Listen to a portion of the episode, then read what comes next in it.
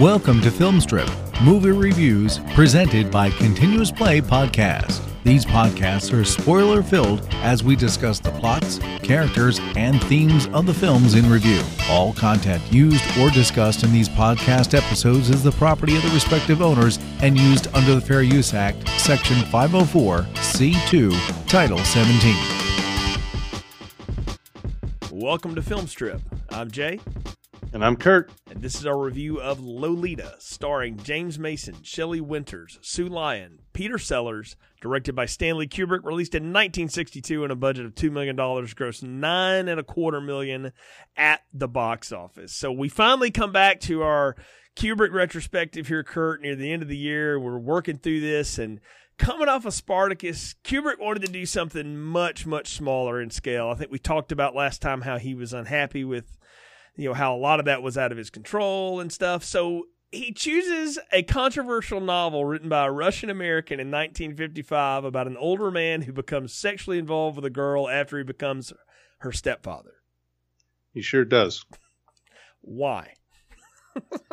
Well, I'm not, I can't say. I'm not. I'm not sure as to why. Maybe this is just the start of uh, Kubrick getting into a mix of you know. Eventually, he'll be doing stuff that's about you know being as visually interesting as possible. But now, of course, uh, is where he starts to get into controversial material and stuff that's maybe politically relevant or stuff talking about the the culture or uh, not just making you know kind of a, like something like the killing. Really, anyone could have made something like that, but something like uh, Lolita, you kind of got to have a uh, a feel for it. You gotta you gotta really know what you're doing. You got and you and you really gotta want to make this movie.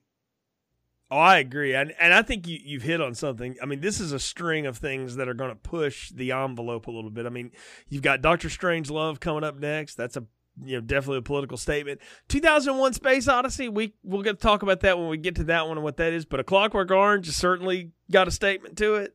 And Big then time. then we get into you know then it's Barry Lyndon, The Shining, Full Metal Jacket, and Eyes Wide Shut.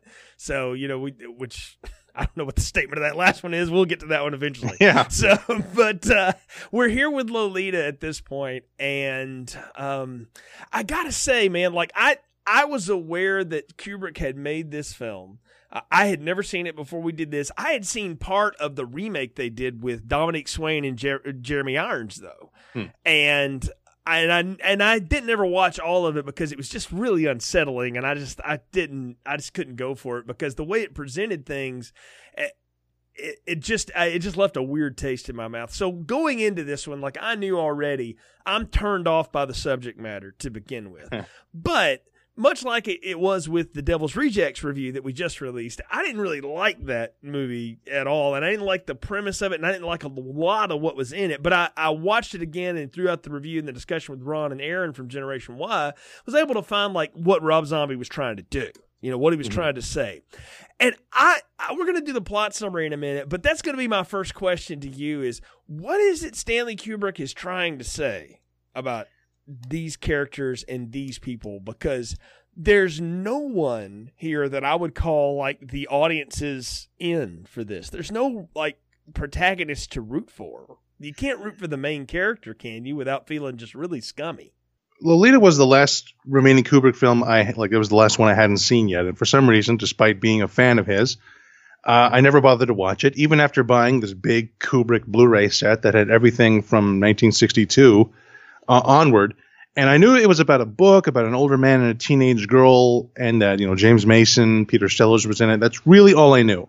I didn't expect that much from the movie. I had my own ideas about what maybe the plot might be, what might be. For instance, I thought it was going to be a totally straight drama, and I thought maybe it was going to be about like uh, an amorous teenage girl attracted to James Mason. I never would have thought it was a movie about the other way around at all.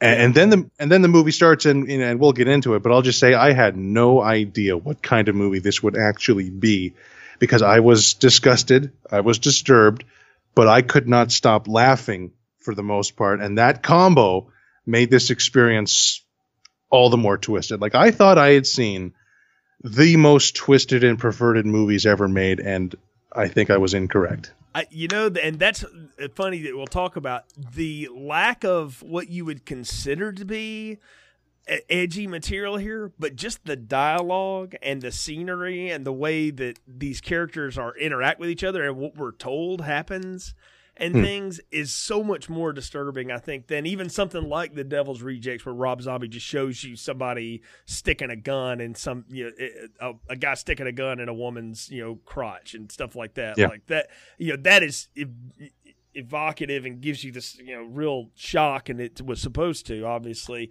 uh, but this movie goes about it in a much more subversive way and i think this is for me this is some of kubrick really trying to kick back at the establishment in Hollywood or movies or whatever that wanted him to oh, yeah. be a certain thing. I, I, got that immediately that he he picked something as out there as he possibly could, and wow, the results.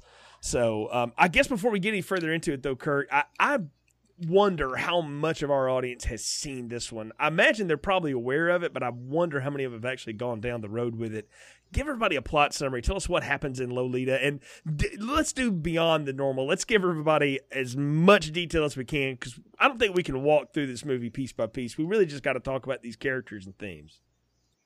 Pretty much. So, so here we go. So, spoiler alert: if you haven't seen the movie, there is uh, the very first scene. Actually, is kind of maybe the biggest spoiler, but but uh, but here's Lolita. Professor Humbert is spending the summer with a widow and her teenage daughter before he starts a teaching position uh, at a university.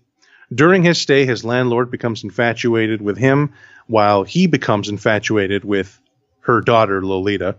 Uh, Lolita is sent away for summer camp, and when it seems like Humbert might not see Lolita again, he marries the landlord to get closer to Lolita. The landlord discovers uh, Humbert's perversity, and after after they're married, and in a fit of confusion and rage, stumbles outside in the rain and is struck and killed by a car. Are you sure you're not talking about the Devil's Rejects? Because a lot of this happens in the Devil's Rejects. I just want to. I'm sure a zombie's a Kubrick fan. That's what it is. Yeah. and uh, Humbert tracks Lolita down, does not tell her her mother is dead, but it decides instead to take her out for a romantic getaway in the mountains. Uh, while at the hotel, Humbert is met by this guy Quilty pretending to be a cop, asking him about him and Lolita. Uh, and after finally confessing that Lolita's mother is dead, we jump forward a few months in time where him and Lolita are actually in an involved relationship under the pretense that they are just stepfather and stepdaughter. Uh, when Humbert is concerned that their secret might be outed, he tries to take Lolita to Mexico, where he thinks they'll be free. Lolita becomes ill, has to stay in a hospital en route to Mexico, and when Humbert arrives to get her so that they can leave, he is told her uncle already got her. And then we then jump forward a few years ahead to find out Lolita is married, pregnant, wants nothing more to do with Humbert, and she explains that Quilty, the man Humbert's been encountering throughout the movie, is the one who took Lolita from the hospital and was in fact another pedophile who just wanted to have her, but then later abandoned her when he was done with her. Humbert signs over everything he has to Lolita, tracks down Quilty, and murders him in his home, which is actually the first scene in the film. Wow, so lots of twists and turns, and the good old Kubrick time jumps in there. Like you say, it ends with the beginning, or the beginning yeah. is the end, however you want to put that. Uh, but in the middle of it, what we have is the story of a pedophile French professor who falls in love with a girl, marries mm-hmm. her mother so he can be close to her. Mother finds out about it, dies in kind of a rage, suicide, tragic death, whatever. And then he ends up losing her anyway to um, what I can only say Peter Sellers has got to be doing like a terrible Sigmund Freud like riff or something as Quilty because it's like everything you think of with Freud, you know, but it's Peter oh, yeah. Sellers. And and I'm just sitting there going like, what a what a bizarre film because again, the only person you really can feel for this is Lolita, and while she does things that uh, it makes you eh, the the film wants you to say, well, see, look, like she wants it but really she can't want it she's a kid she doesn't know what she's doing and and you're i guess you're glad in the end or i was at least that she had moved on from these wackos and you hope that she could have some bit of a normal life but um, boy the the sordid things that happened in between kurt wow it's it's it's unbelievable. I saw a random YouTube comment, and it it, it, it kind of sums up what this movie is. Lolita is an unfilmable film. Yeah. And I think that's even what the original trailers were in, in 62 was like, how did they make Lolita? Because the reputation yeah. of this book was everywhere at that point. And I, I'm with you. I mean, you know, Kubrick sometimes just like he'll find a book and he just gets obsessed with it and he wants to do it. And you know, there's legendary stories about stuff he gets obsessed about and won't let go of for years. Napoleon's a great, you know, that's a one of the probably the more famous ones. But I think he this rattled around in his head somewhere and he just couldn't let it go. And I hmm. got to tell you, as disturbing as that is to me, if I had picked up a book like this and just read it just to see what it was, I could see how this wouldn't get out of my head. Like, eh, you know, we we've both watched this movie a while ago, and it's been rattling around in my head a long time. And I'm kind of glad to have this podcast to get it out of my head because I don't know that I want it in there anymore.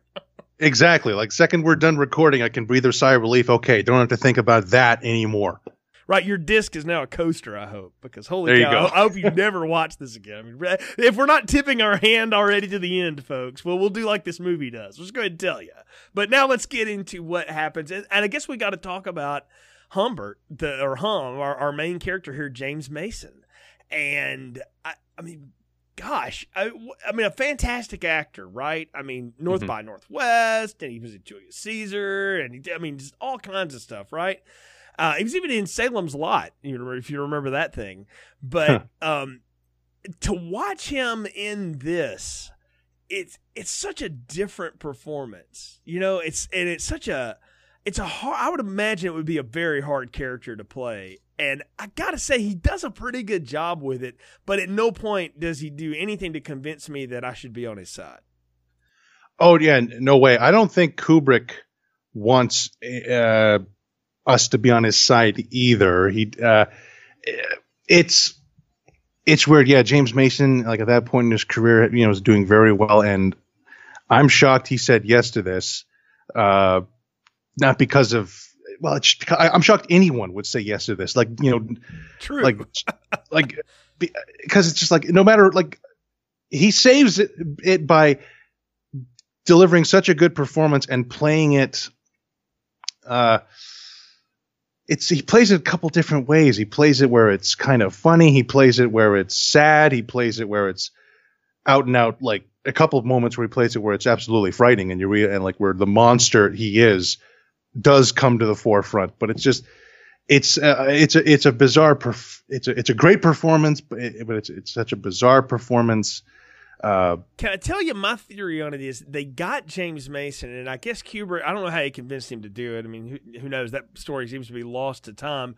But the thing that that gets me about it, and, and I've read several critics that said this, is that and I haven't read the book and I don't intend to, but that the character in the book is not likable at all. Like you have no likability to the guy. Like he just he comes off as, as skeezy as as his actions are.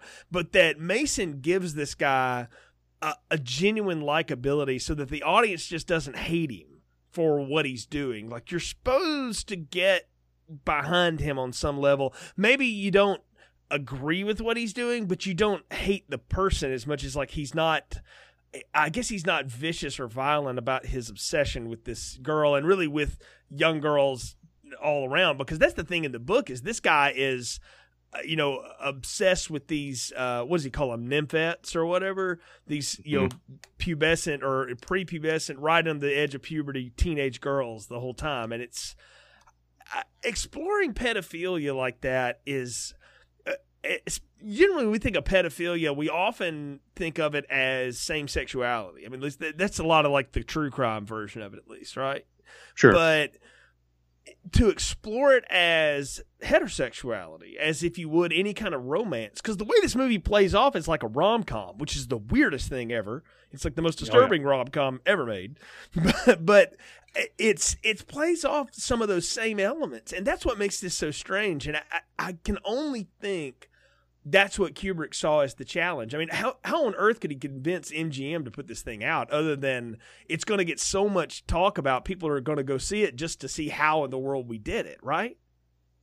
Oh yeah, that's that's that's one of the things that makes me like this movie so much is that it's a horror show. It's a it's a it's a disturbing a movie like the same way that the, the, movie uh, like the Danish film The Hunt is another movie that deals with pedophilia, or mm. or you can even just go flat out and go for Silence of the Lambs dealing with uh, murder, that kind of just disturbing nature. Is that it is that, but it's not formatted like that. It doesn't play like that. Is that that's a, that's a, that's a thing about the way James Mason play this and the way Kubrick plays James Mason is I believe I read something that, that Kubrick made a conscious decision to not ever have a moment where James Mason explains himself or explains why he's attracted to this girl or defend why he's attracted to this girl. It's just like every every, you know, all the, the best villains are the heroes of their own story. So the last thing this guy is thinking is that he's doing anything wrong.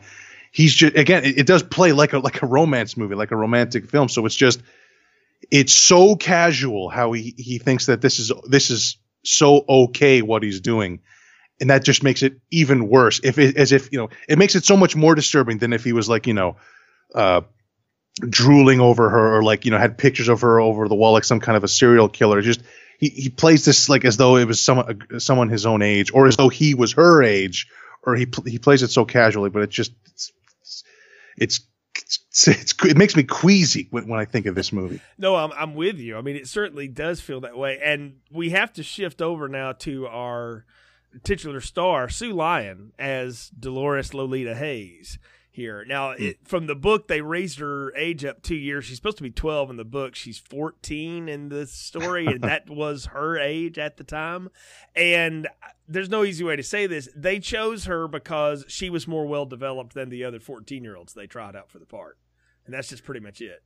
And that's yeah. disturbing that a group of, and you can imagine it, a group of men, you know, sitting around going, mm, doesn't look enough, get another one. You know, I mean, you can see it and uh, yeah, and I mean, and in light of recent news coming out of Hollywood, it just makes that even more disgusting. But you know, she was praised for her role here, uh, if not become typecast because she played it again in Night of the Iguana, and which mm. I think is a fabulous film. It's a much better film than this, and kind of disappeared. You know, after the seventies, like uh, you know, didn't really do much. Had a lot of you know personal problems and things like that, but really hasn't been active since the early 80s. But boy, what a splash to make in your first role to come off of and play in one of these controversial roles like this. It's almost it, it, you feel bad for her as an actress though because how do you ever top that? I mean, it's very hard to do. Yeah, I think she actually is really good in the movie and I was kind of disappointed when I looked at her, you know, filmography and I found out that she kind of just kind of stopped acting. It's like, ah, that's too bad because she was really good in this movie. Like she could have been like another, like doing like Jodie Foster type stuff or something. Because I definitely thought of you know Jodie Foster and Taxi Driver just a little bit I, as far as yeah, that, a child in a role like that. Right. Uh, you know what? There's that's a good example of a film that does some of the same things but handles it much differently. Maybe one day we'll get around to doing that one. But hmm. yeah, good good side point. And and again, I do I do like her performance, and it her performance does kind of play into the the comedy of it, which is that she is way too young to realize that she is the victim. Like it's it's like she doesn't. Re- it's like she's in the ocean in the movie Jaws, and she isn't afraid of sharks or something, or it's like mm-hmm. she has she doesn't realize what kind of danger she's in. She is so she's as casual about this relationship as uh, uh, James Mason is at least until you know the the time jump when she's a little bit wiser and older, you know, 18 years old, she kind of re- she kind of snaps out of it a little bit. Um, but some of the scenes of where you know James where what James Mason is doing is so horrific, where he's doing things that it's like he he he needs to go to jail for the rest of his life for some of the stuff he's doing, yeah. and she is totally oblivious to the fact that uh, he's doing it that he what's going on in his head See, I think that's the the scary part of this is that you never she never really knows how sick he is. Right? And yeah. maybe she's not because she's a child still, or at least has a child's mind in a you know burgeoning woman's body. She doesn't have any way of comprehending how sick this is, right? Because I mean, the attention is is intoxicating for her, and it, which is why she plays up some of it the way she does. And I mean, you know, the the famous scenes with the lollipops and the straws and all that. How many times have you seen that replayed? By the way, I mean, holy cow! You now know where it all comes from. Is mm-hmm. is this and um, she plays seductress really well, but part of me is like it's a kid not realizing how deep they're in this thing. Like, do you remember yeah. uh, Scorsese's remake of Cape Fear and Juliette Lewis oh, yeah. and Robert De Niro and some of the really uncomfortable shit they get into? Oh um, yeah, it's pretty similar. Yeah. I had I was thinking like, holy cow! I, it's like I bet Marty made him watch this and said, just do that, and then the two of them Kinda, being yeah. who they are just did it. And I mean, it really plays off a lot of the same way. It's very, it's very much like Juliette Lewis and Robert De Niro from you know more modern cinematic uh, mind like mine. Uh, but to watch this here, and I'm trying to put myself in 1962, Kurt.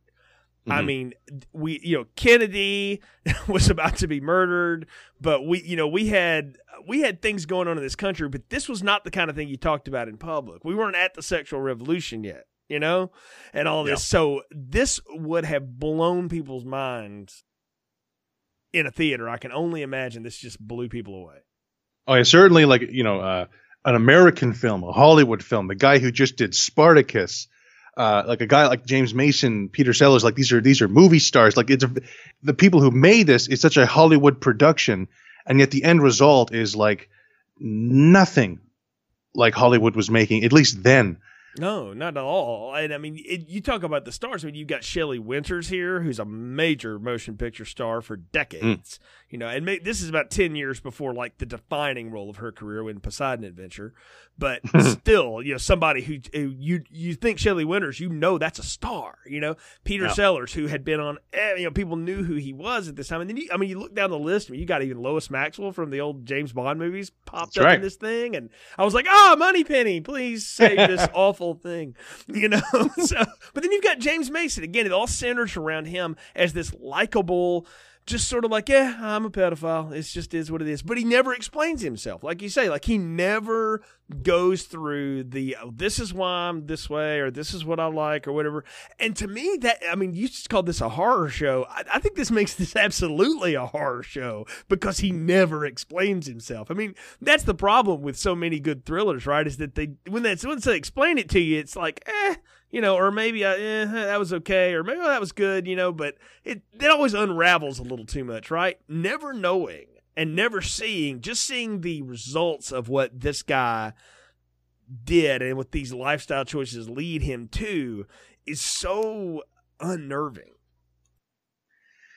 Yeah, it's like uh, they don't have. I think uh, you know it's been a while. I, I, I made sure to make my notes as detailed as possible, so I don't have to actually rewatch the, the movie. but as I recall, there was one or there's only like one or two moments of uh, voiceover narration. Did he not narrate the scene where he pulls? He's thinking about pulling a gun on Shelley Winters. Yeah, yeah. Like but he talks that, about that, how he can't do it. You know, like he's I, I yeah. can't kill her. You know, even though I probably should or whatever. Yeah.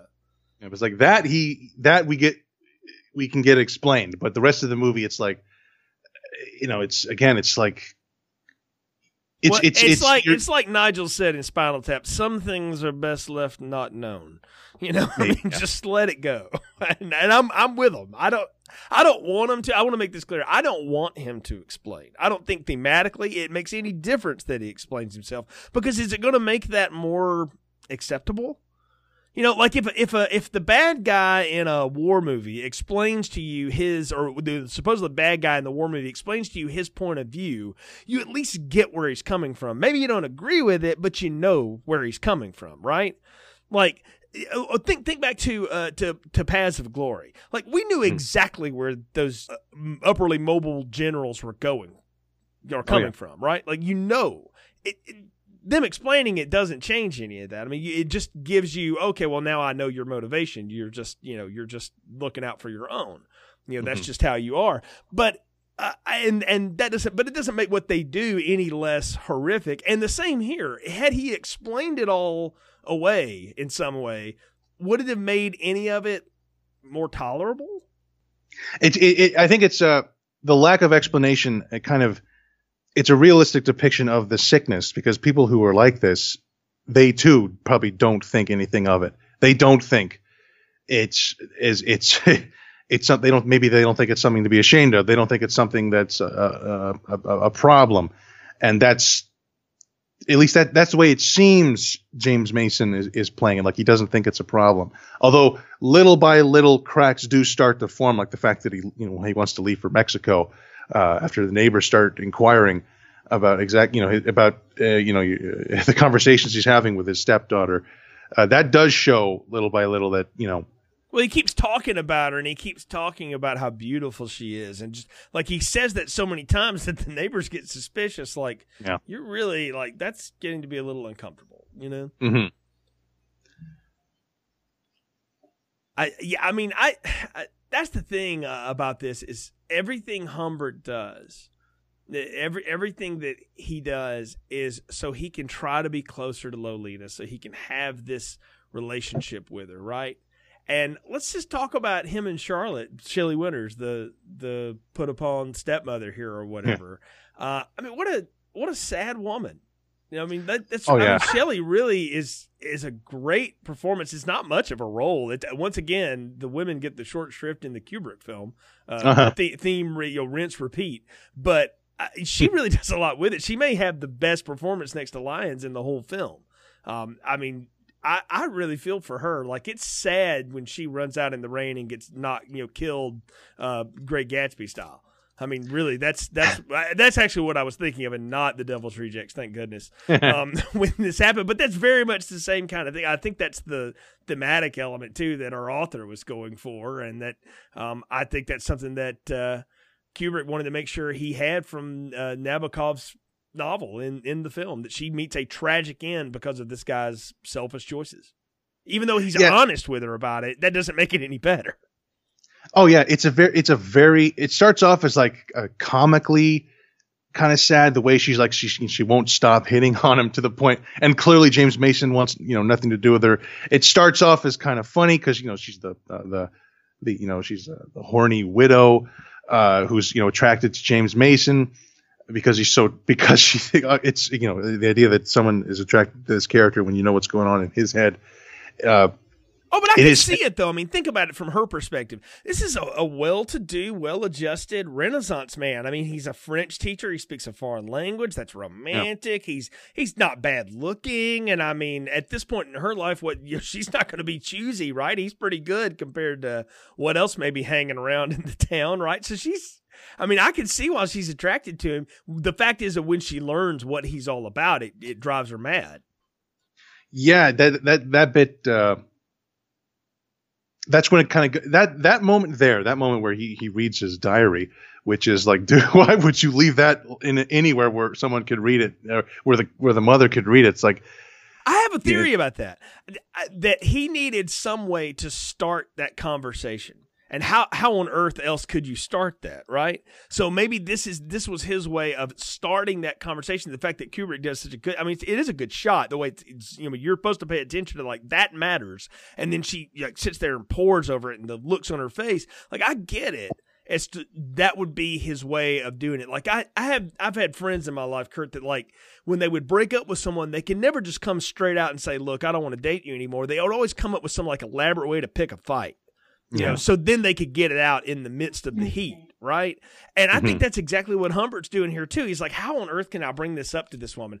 Eh, I'll just kind of leave this out, and she's nosy enough; she'll bumble across it, and then then the cat will be out of the bag. And when she does realize it, it does get scary. But I do like how throughout the first act of the movie, how she again, much like Lolita herself, she's obli- that Shelley Winters is oblivious to the idea that this guy's attracted to uh, you know her daughter. Like there's like the bit where they're at the movies and uh, Shelley Winters can't see that they're that he's holding her hand and her, her daughter's hand, stuff like that.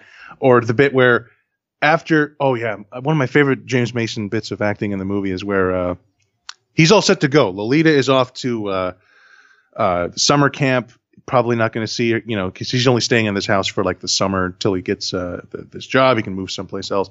And he says goodbye to Lolita. He kind of, at first, if you didn't know that, you know, uh, if you look at the time, you see that there's, you know, there's, there's two hours left, but you might be thinking, okay, it's like he's gotten this out of his system. It's over. He's going to move on with his life. He's going to get with a woman his own age. He's going to carry on. And it does look like it's over. Then he gets the note from Shelley Winters saying, "Well, it's something along the lines of if uh, if you leave, fine, but if you stay, I want you to marry me." And he starts laughing as he's reading the note. And this is where the queasiness started to kick in because at first I was thinking, oh, he's laughing at the idea that like he's laughing in a, in a charming way. Oh, she's so attracted to me. And then it occurred to me, oh, he's not laughing because of these affections. He's laughing because how did I not think of this? Exactly. Like I just found the perfect in to stay next to Lolita, and and he and he's, he's, he gets starts laughing, and it's so disgusting. Uh, and then because it's like, it's like he's laughing as though, you know, it's like he's about to pull a heist and he just found out what the combination to the safe is or something. Yeah, it's, it's like, diabolical in some ways. Oh like yeah, the, the, laughter really goes into the oh, I love it when a good plan comes together. I mean, that's yeah. exactly what it feels like. And I'm like, oh, you sick bastard. you know, I mean, oh, yeah. I'm sitting there revolting against this film the whole time, and I'm going, but isn't that the point? and, I, and it, it, it, dawned on me watching this because I, I got to admit I made it through it one time, Kurt, and then I, I caught some clips you know later on to refresh myself because I couldn't just rewatch the whole thing again. Hmm. but it, it dawned on me. I said I think that's the point. I think Kubrick wanted to take something that was disgusting, you know, let's just say it, it is, and then he wanted to present it to us in a way that made us go, "Holy cow, that's really disgusting!" And how disgusting can it be? But also why isn't it more violent or overt? It's all kind of subtle, and that makes it even more disgusting and scary. I think that's the point. Oh yeah, I think Kubrick he knew that. And again, I haven't read the book, but I'm guessing. But uh, the yeah, the way Kubrick presents this, it's the, yeah, he's presenting a. It's like he's making a horror movie, a psychological thriller, but instead of making it, you know, making it like Dracula or making it like a monster movie, he's going to make it like a it's like I was going to say a drama. He doesn't make it like a drama. He makes it like like. Well, it's it's, just, it's a dramedy actually because there's comedy we haven't gotten to yet with this Quilty guy. But that's oh, the yeah. other part is when he starts introducing the laughs. You know, that's when it gets really uncomfortable. It get oh yeah, it gets like it, it it's it's like it gets funny and it gets more disgusting because uh, uh, you know, I'm, I'm I'm laughing at something, and then I'm realizing, did I did I just laugh at that kind of a scene? Like, because if that well, if this scene happens, not laugh at Peter Sellers going and the libido and the, I mean, he's just going on and on, and it's like, I mean, it's like you you feel like you're in eighth grade again, giggling at sex ed, but that's exactly how it uncomfortable and weird and funny it all supposed to come off. That's the part that got me. Is I was like, I mean, I laughed at it, and then I felt really bad about it. Oh yeah, it's exactly like this is something Roger Ebert said. He was talking about the movie Naked Gun, which you know obviously a whole different ballgame. But he talked. I didn't think we'd be referencing that today. yeah, but, but but what he what he said was is uh, he would laugh twice at every joke. He would laugh because he thought it because you know it was funny, and then he would laugh, going, "I can't believe I just laughed at something that's silly," and that's similar to that's the way I laughed during this movie, where it almost it actually reminds me a little bit of the movie uh, Goodfellas, where I'm laughing all throughout Goodfellas, but there's a but it, the laughs get blurred where I, I forget, am I laughing because this is funny or am I laughing out of nervous tension? And that's similar to Lolita, where it's like I can't tell if I'm laughing because that was funny or it was just so audacious, and I'm laughing at the attempt to make it funny. And it's like, and all this swirling around in my head with the disgusting material, it just makes it like, you know, we haven't talked about the fact the movie is two and a half hours long. Yeah. So it's it's it's so you're just in that mode that the you know in that that stuff in your stomach is just there for you know for, for, for, so much longer, which makes it even more twisted. I mean, that's the thing is Kubrick is going to make you, and I, will say this again. This is what Rob Zombie loves to do. Is he loves to rub your face in it for as long as he possibly can. And oh, I yeah. think Kubrick's the same way. He's like, oh, I've got you here now, so now I'm going to make you not only eat this, but you're going to eat a second helping of it. Yeah. And and you're gonna and you're gonna feel really bad about it because you're gonna go, I really don't want any more of that, but then you're gonna eat it anyway because I'm telling you you have to and that's and that just goes on and on and on and i i mean I, i'm sitting there again watching this and i'm just i'm thoroughly unnerved the entire time. And I'm, you know, I'm the horror buff, right? So like mm-hmm. this shouldn't, yeah, you know, there should be nothing that can, you know, you know, get to me anymore, right? I'm desensitized horror film fan, but this is one of the most uncomfortable things I've ever watched by far. And it's it's not only to the the subject matter, and I, I want to get past that. It is the way that they play it, and the way that they don't show you everything. It'd be one thing, and this is one thing the 1997 movie really gets into, is the you know the way Jer- Jeremy Irons and Dominique Swain just all over him and stuff like that. They they can't do that here, right? But they do just enough to make you complete the sentence in your own head. And I think that's even yeah. more disturbing. Yeah, it's kind of like when, when, we were talking about Seven. Like, it's not a violent movie, but when that movie is over, you've pictured more violent things than you've ever seen in any movie. Exactly. And and this and this movie, it's like yeah, like I've seen a lot of twisted movies dealing with with, with, violence or, or sexual perversity. Like there's a movie called Compliance. I've uh, it's seen a very, movie. Yes, yeah. And it's and it's uh, I think I actually think it's a it's a very good movie. It's very well made. It deals based with incredible story too. So based on a, a very disturbing true story, and it's a very disturbing movie. And when it's over, I I'm uh, as disturbing as it is. I am just kind of like well, that was that was very disturbing. That was and and uh, it was good, but it was very disturbing, and I you know, did not enjoy that, but it was very good. But with Lolita, is I'm laughing in a movie where that stuff is going on. So I'm like, it's like a, it's so guilty. Like I'm enjoying myself during this kind of movie. And it's like, but, and it's like, that shouldn't be. It's no. like, you know, it's, again, much, much similar to, to Goodfellas. Like I'm laughing my ass off and these guys are, you know, shoving ice picks into the back of guys' heads like that. And yet they're making jokes, you know, two seconds later, like I, should, I might as well let this guy drive, stuff like that. Well, see, and and here's another thing, and I don't know if Kubrick was going for this or not, but it's a it's a good enough time to bring this discussion up. There's there's always this uh, uncomfortable line of uh, how far can you go in a movie with American cinema, right?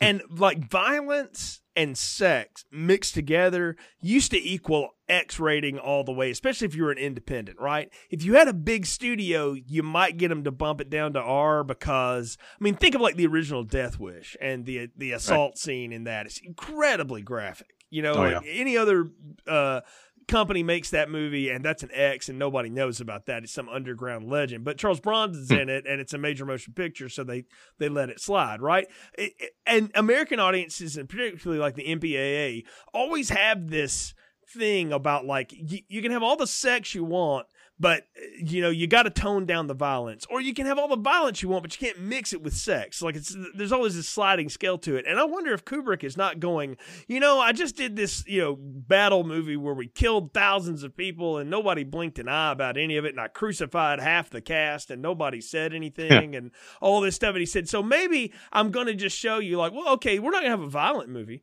we're going to have a movie where pedophilia goes on and she doesn't like have to hit him in the face and be, you know, coerced to it. She goes along with it. Because that's the thing that happens in the second act that turns is they have a romantic relationship, a legitimate romantic relationship, Kurt. And that is the part where I'm like, okay, I see now what you've done, Stanley. You wanted me to laugh at this and feel bad about it. And now you want to show me how much of a bad person I am. And I get it. I am. And these people are horrible and I want them all to die. that that is what is happening. Yeah. That is true because yeah, it's like there's a lot of laughs in the you know first half of the movie, but uh, pretty much like from the moment they decide to go to Mexico, the laughs they do dry up. Aside from one scene that I think is unintentionally, but intentionally funny. But yeah, once this movie, because uh, yeah, the first half of the movie, it's like you know a couple tweaks. This is like you know it's like a sitcom plot or something like. Uh, uh, a couple tweaks, you maybe could get this on on, on TV as a, as a comedy of like because there's been movies made about you know the, the, older guy and the and the younger girl, mm-hmm. but oh, this think is about, think about the Crush with Cary Elwes and uh, um, Alicia Silverstone when she was a teenager. I mean, in that mm-hmm. one, she's the aggressor, and it's, it's like Fatal Attraction with the teenagers. What that movie turns out to be, but a lot of it, especially the first act, plays a lot like Lolita, and that's yeah. not on that's not a mistake. That was done on purpose. Oh yeah, and yeah, and and and when and when this movie does make that turn, and it's like you're embedded in this kind of very twisted comedy, and when it suddenly does make the turn of when James Mason does start to he loses the charm a little bit and starts to like you know the first chunk of the movie he's wearing you know three piece suits but i just i just when i think of the scene of like him in the hospital he's wearing like this some kind of like you know uh, uh, down jacket and he, he's starting to look more and more like a nut job and he's starting to get a little bit like sweaty and disheveled. Right. and it's like you know he's the, the the sort of the more the image we might have of a of a of a pedophile. Not like not what he is in the first movie you know the right. completely well to do because that's the thing. Like when the movie starts you might be on his side and think oh he's just kind of you know he's he'll he'll snap out of it. And then an hour and a half goes by it's like okay he's going to snap out of it right? And he doesn't sta- and the movie ends like you know jumping ahead. Yeah. we find out this guy dies in prison and he probably still never snapped out of it he never Oh, still- realized Still obsessed with this girl. You can Exactly. tell. Like even though she's thrown him off and he's gone and killed, you know, the her other uh, suitor, if you will, now Yeah. in some sort of twisted revenge. Um, I mean, it's like he had nothing else to live for, so he might as well throw his life away. And I think that's exactly what he does. We got to talk about Quilty like in detail here, though, because Mhm. we've talked about the Sellers performance, and I told you it was sort of a riff on Freud. I think I don't have anything to prove that. I'm just telling you that's how I read it. um, but I'm assuming he's a part of this unintentionally funny, unfunny scene that you were referencing a minute ago. Well, no, he, he he's not. That the, the scene, the, the unintentionally funny, funny scene is where he's is where uh, the the breakup scene where oh, where okay. where Humbert does come clean, uh, finally. Yeah, because it is. uh, I think part of that is 1960s acting and hysterics, and that's just what what Shelley Winters went for. it's kind of insane. So Oh yeah, but uh, I'm talking more about Oh. where he breaks it off with at the very the very end where he where he's Oh. crying. And about that scene, I gotta say, uh, that is uh, I, I that I because again at this point in the movie, let's say it's been like you know 30, 40 minutes without a laugh, but that scene where she's saying, "I've under I, I finally kind of get it that you're." You're a monster, or, or I don't even know if she goes that far. She like it's almost like she still has not clicked, but but she does break it off. She does. I think she does say like you did use me, or she realizes Oh, you're talking. Oh, doesn't- you're talking about Lolita breaking it off. Then okay. Oh, That- yeah. that makes more sense. I, I didn't know. I I don't know that I read that as funny. I could see how you'd say that, but I, I oh, didn't Oh, no, but- catch it as that. But that's funny. So that you Well- saw it that way. what makes that here's what makes that funny to me was a that again the idea that Mason does not get it is that he's he's so emotional like as though his life is over because this teenager is breaking up with him. And it's like you, you want him like even in this moment where he's a monster you do want to say like like dude you can good like it's not over. Like you're 49 just find a girl a woman your own age or something. But what made that mo- scene so funny to me was the score.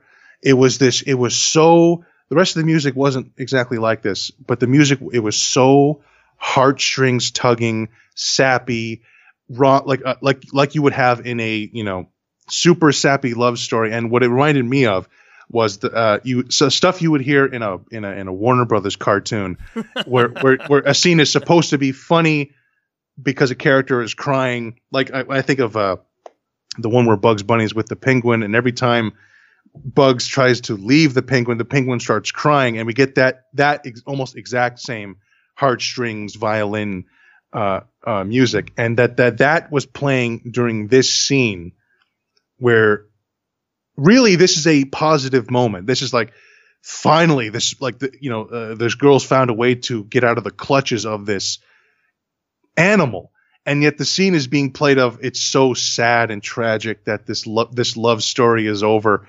Uh, and it's again like the movie's pl- is still playing itself as like as this love story or, or romance. I, I just found that I couldn't tell if that was I found it I thought that was Kubrick mocking that kind of scene, mocking that kind of heartstrings moment by having uh, this monster break down into tears like that. Um, I think you're right on. I think that's exactly what he's doing. He is mocking the absurdity that were you really going along with this as a romance, people? Don't you see how pathetic this man is? And that's, That's what that's what. Humbert comes off as, and that is pathetic. I'm like, man, this if there was any other reason, like, boy, you feel good for Lolita for getting this loser out of her life, and you hope that she's moved on to something better.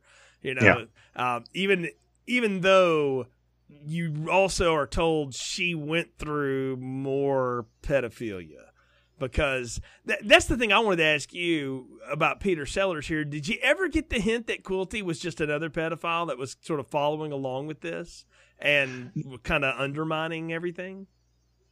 Not until the end, I, because I got to say, Peter Sellers in this movie gives one of my favorite performances in the history of film. I've always been a fan of his with a few things of his I've seen, he wasn't. I don't know if he was that prolific. He did a lot of stuff, but it's like I, I particularly like you know Revenge of the Pink Panther, the one where Herbert Lom is the villain, yeah. and and and Doctor Strangelove. I you know I am just a fan of his because I think I think he might have well like the specific kind of comedy he does.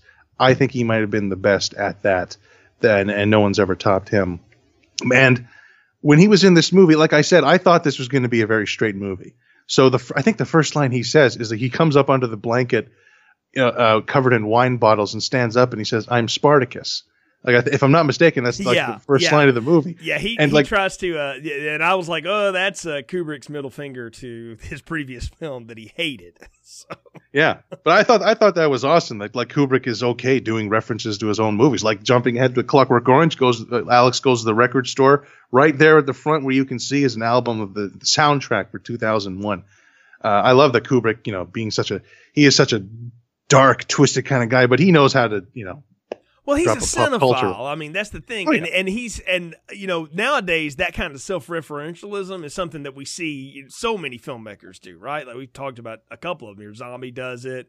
Uh, you know, gosh, Scorsese does it, um, and Tarantino can't help himself but to do it. Sure, like twelve times. You know, right? So, but so that it may not be like as big a deal nowadays because it gets done so much or whatever. But in these days, like again, amongst you know, cinema folks and stuff who were really starting to figure out, hey, is this Kubrick guy for real or not? This would have been the kind of thing that they got off on, that they liked, mm-hmm. you know, which is interesting because this is a movie uh, that's so disturbing otherwise. How, you know, the only thing you can try to praise is, well, it's made really well. It's the best pedophile film ever made. You know, that's, that's all you can say. I mean, it's it's hard to praise this thing because the subject matter is so dark.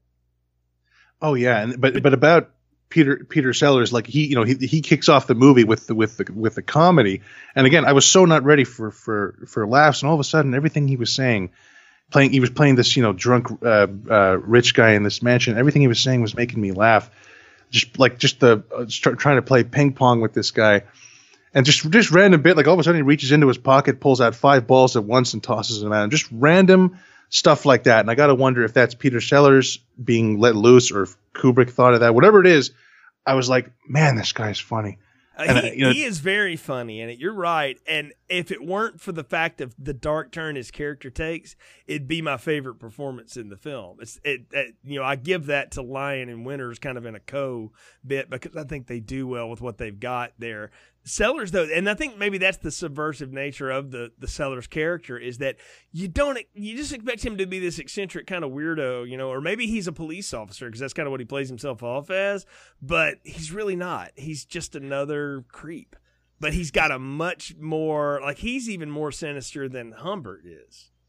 Oh yeah, like like it's it is a he doesn't have that much screen time per se, but it's one of those characters. It's almost like Keyser Söze, where when you watch it again, you realize there is so much happening from the if you look at the movie from this character's POV.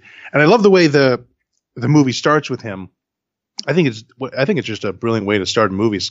Start a movie with a man killing another man, and over the course of the movie, you like without telling them specifically why he killed him but over the course of the movie you start to find out why this guy killed him or you start to yeah. wonder it's like so what is this guy going to do that would drive James Mason to murder like a very classic kind of mm-hmm. uh, mystery uh, uh, well, it's, it's, a noir noir thing, right? And I mean, sure. we talked about Kubrick's first films were all noir, right? And so obviously mm. he's going back to that too, because again, he wanted to get away from that big studio picture that he had done. So he went back to roots. I mean, he went back to the killing you know, and it would be like if the killing started with the scene at the airport at the end where uh, Sterling Hayden goes, "What's the difference?" You know, and then you yeah. figure out what it leads up to. Like I, you know, there's there's your fan at it. Do that. That would be kind of fun to see. You know how that film would un- roll out, knowing how it ends like that. I, I took that as what it was. I mean, I, I kind of like the little noir nod in it again, but again, hmm. I, I lose myself in saying, "Oh, that's kind of cool," but then I'm like, "But this is a movie about pedophiles, and I have to hate it." You know, like I just keep coming back to that, and I can't get over that. Maybe that's my own fault, but I, I, even cinematically, though, I, is there anything like just greatly interesting? I mean, I talked a little bit about the the um, way he you know he shot that whole scene with the journal and all that kind of stuff, but there's I mean, there's nothing really just I don't know grand about the way this looks. Yeah, yeah, yeah. Not really. Kubrick hadn't he hadn't gotten into that yet. He hadn't gotten into the you know spectacular visuals. He was still doing stuff that focused more on character. And then you know two movies later, he jumps to 2001, where you know he could care less about characters, but let's just make this look as cool as possible. And yeah, it's it's it's not particularly nothing about the visuals uh, stand out. It's more about the the performances and, and the and the characters he's focusing on this time. And I think that's a good point to to wrap up the show here and give final thoughts and popcorn ratings. So, what are yours for Lolita, Kurt? Like I said, I I skipped this movie for the longest time, and I actually I really regret it because I you know I saw The Room, I saw Troll Two, I saw Showgirls before crossing off my last Kubrick movie, and I thought I had this movie pegged as it was going to be a creepy drama or a thriller that I'd watch, and then I forgot this is a Stanley Kubrick movie. Um, and as disturbing as it was, I have to say I had such a blast watching it. I've never had so much fun being so intensely creeped out. Like not just kind of sort of creeped out. Like it's not like American Beauty that relationship, which is you know kind of sort of acceptable and ends in a in a very positive way where the you know Spacey kind of snaps out of it. But in this movie, James Mason again, could, this character literally goes to his grave, and he'd probably tell you, I don't know, I, uh, he didn't think he did anything uh, untoward.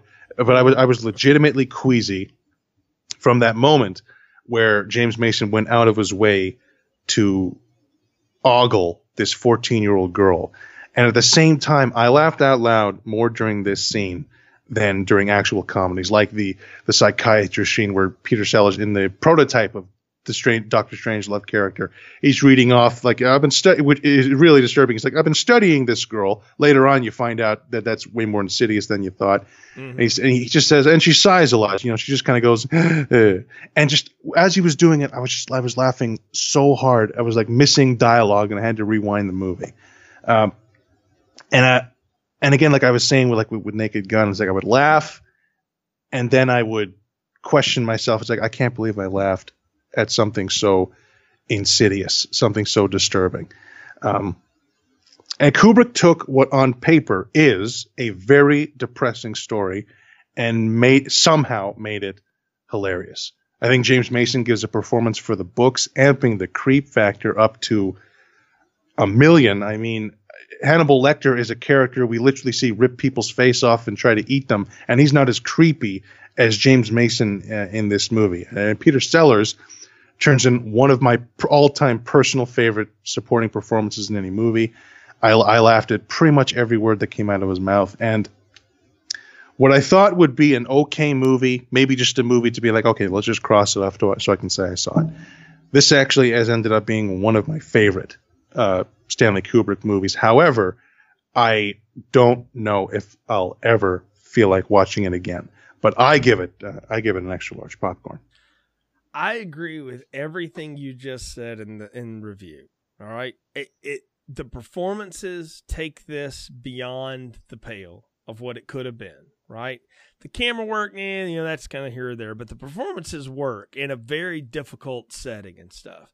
But because I can't imagine any scenario in which I would want to rewatch this, you know, I cannot in in my review style tell anybody else you should ever see it either. Like I think it's one of those things that might be best digested if you're around a group of friends that want to, you know, talk about film and things like that or maybe even want to talk about the difficult subject of pedophilia. You know, hmm. it might be something like from an academic perspective. I could see myself watching again or someone else watching. But I could I can't recommend it as a form of entertainment like at all cuz I can't ever tell you I was really entertained by this and maybe that's just my own personal point of view with the subject matter and stuff but i could never find myself entertained even when i think i was supposed to be like there's parts of hmm. this movie where clearly kubrick wants me to laugh at that it's it's funny i'm supposed to laugh at that but i can't because I know what's underneath it. And I think you made you made a great word there about how insidious all of the the uh, quilty observations of Lolita are, and when you hmm. find out what becomes of that. And you're like, oh, that's why he was just a stalker. That's really yeah. uncomfortable now. It does change the way you see the film. That said, I'll give it credit in this area. I was never bored with it. It's two and a half hours of it. It's a slog to get through, but I was never hmm. bored. Just more as I was like, how much longer do I have to sit in here? You know, it's kind of like being in traction if you've ever done that at the chiropractor's office. Like it's helpful, but I don't know how much longer I can stand it you know, or maybe being in a sauna. I don't know. You know, you you pick your poison, but I don't know how much longer I can live with it. Or I'll give you a better one, Kurt. I used to run half marathons with my wife, and and great exercise. More power to you if that's your cup of tea. But every time I was running one of those, which is 13 miles and and some change, somewhere around mile six, I would begin to ask myself, why am I doing this? To myself. like half of it, like I found like half that amount was fine for me. It's a great run, great exercise, you know. But like something that's going to take me two hours to do or two and a half hours to do, I I just I question my will to complete it or live or anything else. And I kind of feel the same way about this movie. So I can't give it anything higher than a small popcorn. I just I have to trash it because it's the worst. it is the worst one I've seen so far, and I and I'm knowing I know what's coming. All right, I know what's coming up in in the filmography, and I don't think I'm going to be as turned off as I was to this. Like I, I just something about this one I just cannot let go of, and so I'm going to go the complete opposite direction of you, and and, and give it the lowest of ratings, and just I'm glad to put it out of my mind too, because I never want to come back to it. Uh, thankfully, we get to go to something that's much more I think it'll bring a much different kind of discussion when we get around to talking about Doctor Strangelove. But that yeah, much is, much more much lighter topic. The end of the world. yeah, yeah.